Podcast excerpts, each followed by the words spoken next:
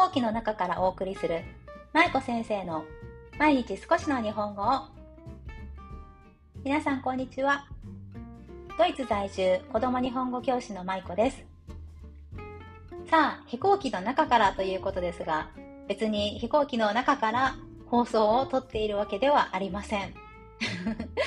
でもこの飛行機の中からというのはまあ半分冗談半分本当で今皆さんがこの配信を聞いてくださっている時私は飛行機の中にいます多分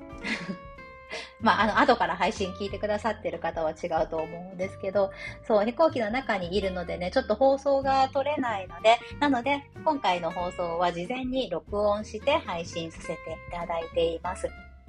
さあ、今日4月4日月曜日は、予定通り行けば私が日本に到着する日です。で、まあ、あの飛行機の中からということで、ちょっと今日は、まあ、お知らせだけというかね、今後の配信についての前回お話ししたような話なんですけど、今後の日本語、日本語ドイルじゃない、この舞子先生の毎日少しの日本語をなんですが、私が日本に着いた後の配信は、ちょっと不定期になるかもしれません。前回、前の、あの、ほこり会でかな、お話ししたんですけど、前の週のね、前の前の週か。そう。なので、あの、放送がちょっと不定期になること、ただ、子供向け配信の方は行っていくということで、今のところは決めています。なので、子供向け配信以外は不定期になって、まあ、撮れる時に撮るという方針です。週1になるかもしれないし、2、3日に1回取れるかもしれないし、ちょっとわからないんですけど、この1ヶ月ぐらいは不定期になることをお許しください。さあ、いよいよ日本に行く日が来まして、おかげさまでなんとか飛行機に多分乗っていると思うんです。ねどうしましょう。もうなんか着いたら多分浦島太郎だと思うんですよね、本当に。ここどこっていうような。で、しばらく最初は東京の方にいる予定なので、いろいろ大都会を楽しんでいきたいなと思います。ね。多分、高いビルとか見ると見上げちゃうよね。きっと。ありませんか？私今フランクフルトに住んでいるんですけど、フランクフルトって金融の街なので結構高いビル、あの銀行のね、高いビルが多いんですよね。なので、近くに行くとやっぱり私見上げちゃうんですよね。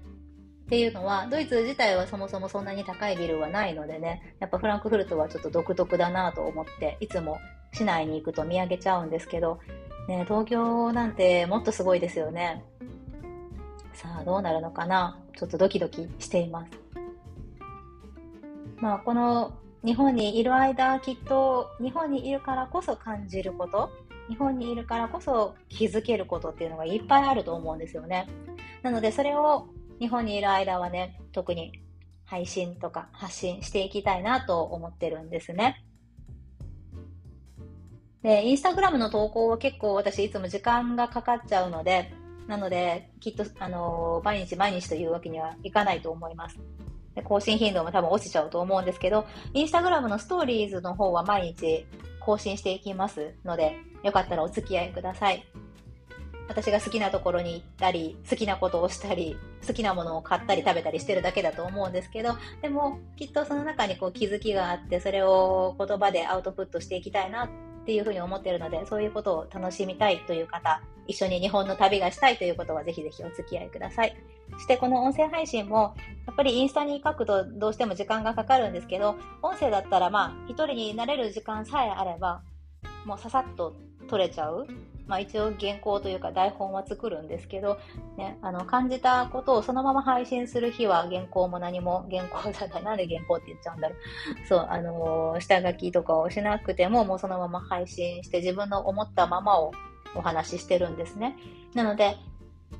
うん、きっと多分いろいろと感じることがあるので、よかったら、まあそういうことに興味がある方はよかったら音声もそのまま引き続き聞いていただけると嬉しいです。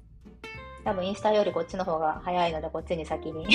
配信することになるかなと思います。はい、そしてまあ1ヶ月ぐらい日本に滞在して帰ってきた後はまたパワーアップしていろいろと日本で感じたことを投稿にまとめたりとか買ったものをまとめたりとかしていきたいなと思っているのでよかったら引き続きお付き合いください。はい、ということで今日はサクッとですが飛行機の中からということで飛行機の中にいる予定の私に代わって今事前に収録をしています。はい。では、皆さん、また明日からちょっと不定期は、不定期にはなってしまいますが、どうぞよろしくお願いします。では、皆さん、4月の良い気候の中、楽しい春を過ごしてください。私も日本でちょっとだけ羽を伸ばしていきたいと思います。はい。ということで今日はここまでです。今日も最後までお聴きいただきありがとうございました。舞子先生の毎日少しの日本語を今日もどうぞ良い一日を。ほなまたね。